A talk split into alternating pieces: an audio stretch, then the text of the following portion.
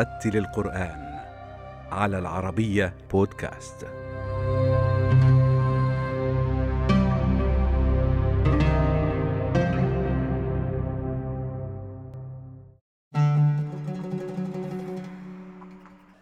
نشأ القارئ أنس الدكالي في فرنسا بداية التسعينيات من القرن الماضي لأسرة مهاجرة يعمل فيها الوالد إماما في أحد المساجد الفرنسية. حفظ القرآن الكريم على يد والده وتعلم اللغة العربية وأتقنها في فرنسا ليرث عن الوالد حفظ القرآن وإتقانه وأيضا إمامة المصلين التي يتولاها في أحد مساجد لوكسمبورغ. الحمد لله كانت النشأة آه، في بلاد الغرب في فرنسا على وجه التحديد. ومن مواليد بداية التسعينات آه، بفرنسا وكان الوالد رحمه الله تعالى آه، والوالدة ممن هاجر إلى هذه البلاد. كان الوالد إمام وخطيب ومدرس فكانت النشأة الأولى ولله الحمد تحت هذه العناية. وفي جو آه، إيماني وجو المسجد فكان هكذا نشأة على تعلم اللغة العربية. وهذا كان نقطة تركيز السيد الوالد رحمه الله تعالى حيث أن الإنسان يحتاج إلى لغته حتى لا تضيع عنه هويته خاصة إذا هاجر وعاش في آه، بلد المهجر. وكذلك إلى إضافة إلى ذلك الحرص على التعلم في المدارس العمومية والاندماج آه، في سلك الدراسة وما إلى ذلك. فنشأنا ولله الحمد على حفظ كتاب الله. وكان أول ما أذكر آه، في هذه الرحلة المباركة الطيبة التي لا زالت آه، وستظل إن شاء الله تعالى على مدى العمر كان بداية ذلك في استماع إلى تسجيلات الشيخ محمد صديق المنشاوي رحمه الله كان الوالد رحمه الله يحب الاستماع إليه. فأذكر أني حفظت جزء عامة آه، جزء النبأ بالاستماع إلى آه، أشرطة الشيخ محمد صديق المنشاوي رحمه الله. ثم بعد ذلك لما رأى منا رغبة على الازدياد في ذلك فدخلنا إلى ما كان يسمى بكتاب المسجد يعني تحفيظ القرآن وقصار السور واللغة العربية. وهنا أوجه رسالة شكر وتقدير وتشجيع لكل الجمعيات هنا بأوروبا التي تسهر وتأخذ بهذه المهام الذي هو تعليم اللغة العربية للجاليات المسلمة والتعريف بمبادئ الدين والتربية الإسلامية. فكان كذلك إلى أن آه، أتممنا هذا المشروع والمشوار على يد شيخنا المقرئ الإمام سيدي آه، أبي خالد أحمد الهبطي حفظه الله تعالى وهو صاحب فضل ويد على جل طلبة القرآن والقراء في هذه المنطقة. آه، حفظنا عنده برواية ورش عن نافع وقرأنا عليه ختمة آه،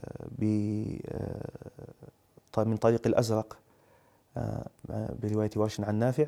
فكان ذلك له فضل في تلقين مبادئ التجويد والتعريف بهذا الفضاء الواسع الذي هو عالم القراءات. وعالم القرآن الكريم. وكذلك كان يحثنا ويحرص على آه، تلقين معاني القرآن الكريم وتلقي المعاني وتلقي الفهم المنهجي للقرآن الكريم كما هو دأب آه، أهل القرآن. جزاهم الله تعالى عنا خيرا. لا الحقيقة أن هناك فرص هناك مجال وطبعا لا يزال يحتاج دائما لتطوير وإلى عون وإلى تكاثف الجهود. لكن هناك الحمد لله خاصة في بعض بلدان أوروبا هناك الجيل آه، لا أقول الثاني فقط وإنما الجيل الثالث أحيانا الجيل الرابع من جالية المسلمين. فهناك جهود آه، تكاثرت يعني جيلا بعد جيل ولله الحمد. ولا يزال هناك مجال طبعا لتحسين هذه الجهود. ولكن عموما هناك جهد في تعليم اللغة العربية وفي تحفيظ القرآن الكريم. وحتى الوسائل الآن صارت متوفرة ومتاحة. بحيث لم يعد شيخ القرآن الكريم مثلا في مكان نائي أو في مكان آه، بعيد عن الناس وإنما صار آه، بفضل الله تعالى وبفضل الجهود التي آه، تسعى في هذا المجال وفي هذا الباب إلى تقريب القرآن الكريم وتقريب علم الدين وعلم الشريعة إلى كافة الناس. فمن هذا المنبر أحيي كذلك مثل هذه البرامج. التي تسعى في تحفيز الشباب على حفظ القرآن. سأقرأ إن شاء الله تعالى خواتيم سورة الحجر برواية قنبل عن ابن كثير المكي. أعوذ بالله من الشيطان الرجيم. بسم الله الرحمن الرحيم. وما خلقنا السماوات والأرض وما بينهما إلا بالحق وإن الساعة لآتية فاصفح الصفح الجميل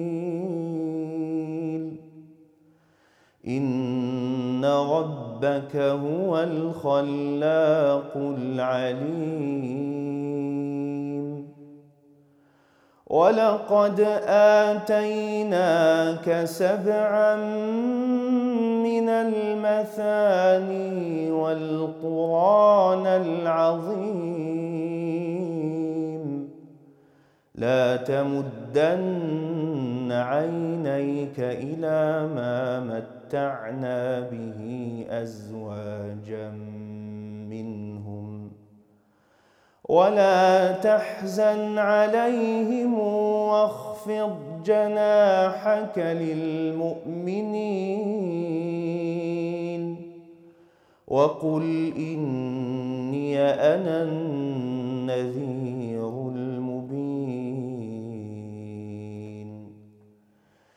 كما أنزلنا على المقتسمين الذين جعلوا القرآن عضين فوربك لنسألنهم أجمعين عما كانوا يعملون فاصدع بما تؤمر وأعرض عن المشركين. إنا كفيناك المستهزئين. الذين يجعلون مع الله إلها آخر فسوف يعلمون. ولقد نعلم أنك يضيق صدرك بما يقولون.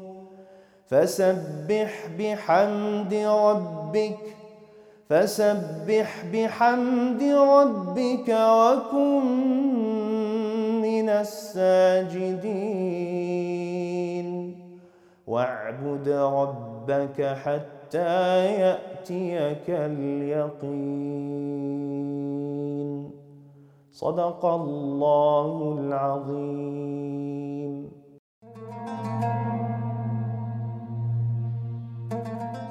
يلعب القارئ أنس الدكالي دورا كبيرا بين أبناء الجالية المسلمة في لوكسمبورغ التي تعد من أحدث الجاليات المهاجرة في أوروبا ومن أعلاها كفاءة علمية.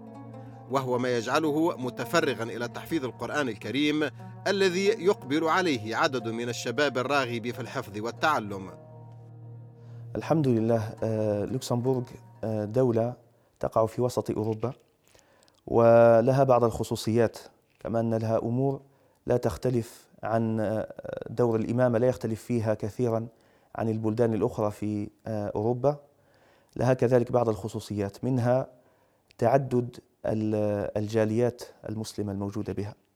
وهذا يحتاج فيه الإمام ويحتاج فيه الواعظ ويحتاج فيه الداعي إلى الله آه، إلى تعامل حكيم ويحتاج فيه إلى جمع إلى أن يكون هدف هذا الإمام جمع الكلمة وجمع الشمل وبناء آه، هذه هذه الأمة المحلية على آه، أسس من المحبة والتآخي في الله كما كان آه، الهدف من بعثة النبي صلى الله عليه وآله وسلم التي اجتمعت وظائفه صلى الله عليه وسلم في قول الله تعالى لقد من الله على المؤمنين إذ بعث فيهم رسولا من أنفسهم يتلو عليهم آياته ويزكيهم ويعلمهم الكتاب والحكمة وإن كانوا من قبل لفي ضلال مبين والإمام دوره أن يكون دورا وراثيا عن مقام النبوة في هذه الشؤون وفي هذه الأمور وأن يسعى إلى جمع القلوب آه، على الله سبحانه وتعالى وعلى فعل الخير. وهذا ما نسعى آه، له إن شاء الله تعالى. من بين التحديات التي قد نواجهها وهي اختلاف الأعراف أحيانا من بين آه، ثقافة إلى أخرى. وكذلك أن يستطيع الإنسان أن يوفق بين اختلاف المذاهب التي قد تكون. يعني كل يأتي آه، كمهاجر بمذهب معين وبأعراف معينة. فمن هنا دور الإمام أن يستطيع أن يتسع مجاله لفهم وجهة نظر كل واحد ولتبليغ الرسالة بما ينبغي أن تبلغ به من الحكمة والموعظة الحسنة. كما قال الله تعالى ادع إلى سبيل ربك بالحكمة والموعظة الحسنة. تختلف الحاجيات من من شخص لآخر لكن عموما الذي نجده أن هناك حاجة إلى نوع مما يسميه البعض قد يسميه البعض الأمن الروحي قد يسميه البعض الحاجة إلى آه، شيء من الروحانيات الحاجة إلى آه، تعلق آه، بهذا الدين. وهذا الذي نراه ونلاحظه أن هناك رجوع وهناك عودا عودة وعود إلى الحقل الديني وإلى المساجد خاصة هنا بأوروبا وهي ظاهرة في الحقيقة لا بد منها لماذا؟ لأن الإنسان يبحث بطبعه عن سكينة وعن اطمئنان وكثرة آه، مشاغل الدنيا ومتاعبها وما يتعلق بقلق الناس في السعي في هذه الأمور يجعلهم يحتاجون إلى أوقات آه، من الاتصال بالقرآن الكريم وبالصلاة وبالاجتماع على الخير. وهذا مقصد الدين في الحقيقة. كما قال الله سبحانه وتعالى ألا بذكر الله تطمئن القلوب. الحمد لله حقيقة هذه السنة خاصة آه، سعدنا. ودخل علينا شهر رمضان بكل خير ولله الحمد حيث عادت الأمور إلى مجاريها ولا نصابها.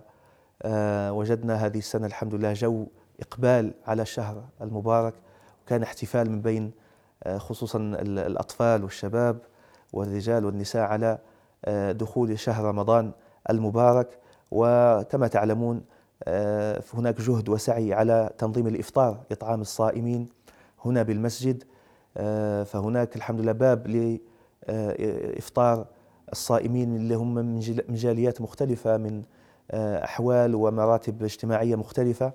هناك لاجئون كثر مثلا هنا بلوكسمبورغ. فيجدون الحمد لله جوا قد نقول عائليا واخويا يستقبلهم هنا بالمسجد. هناك كذلك آه، أداء صلاة التراويح جماعة في المساجد هذه السنة آه، ولله الحمد.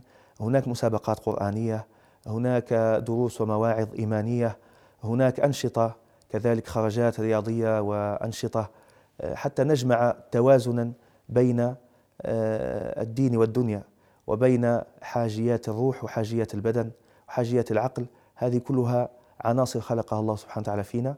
نحتاج أن آه، نلبي طلباتها ورغباتها.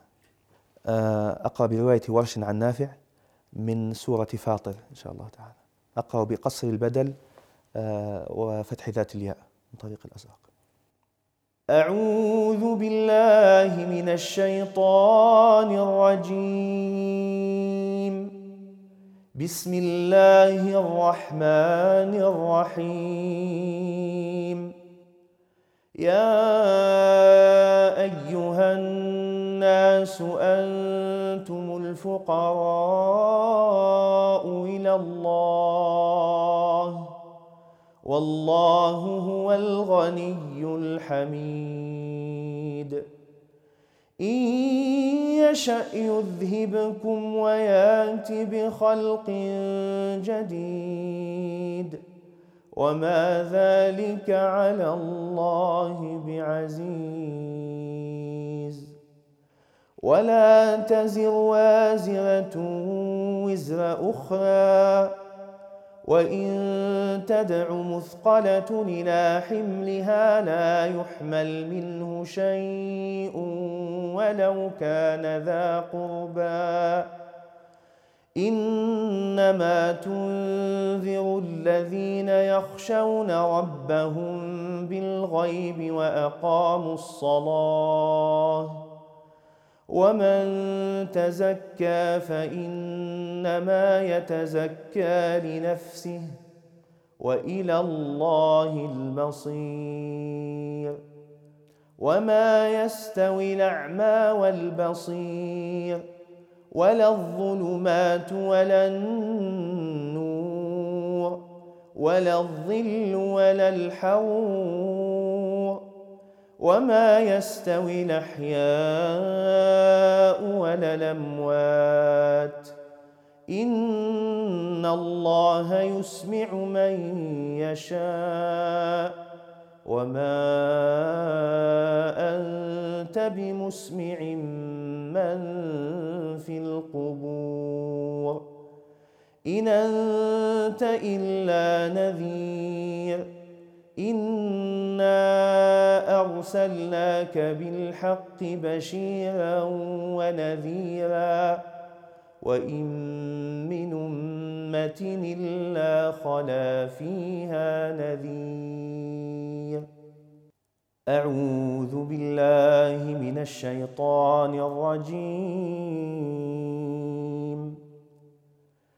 ألم تر أن الله أنزل من السماء ماء فأخرجنا به ثمرات فأخرجنا به ثمرات مختلفا ألوانها ومن الجبال جدد بيض وحمر مختلف ألوانه وغرابيب سود ومن الناس والدواب والأنعام مختلف ألوانه كذلك إنما يخشى الله من عباده العلماء إن الله عزيز غفور آمنت بالله صدق الله العظيم.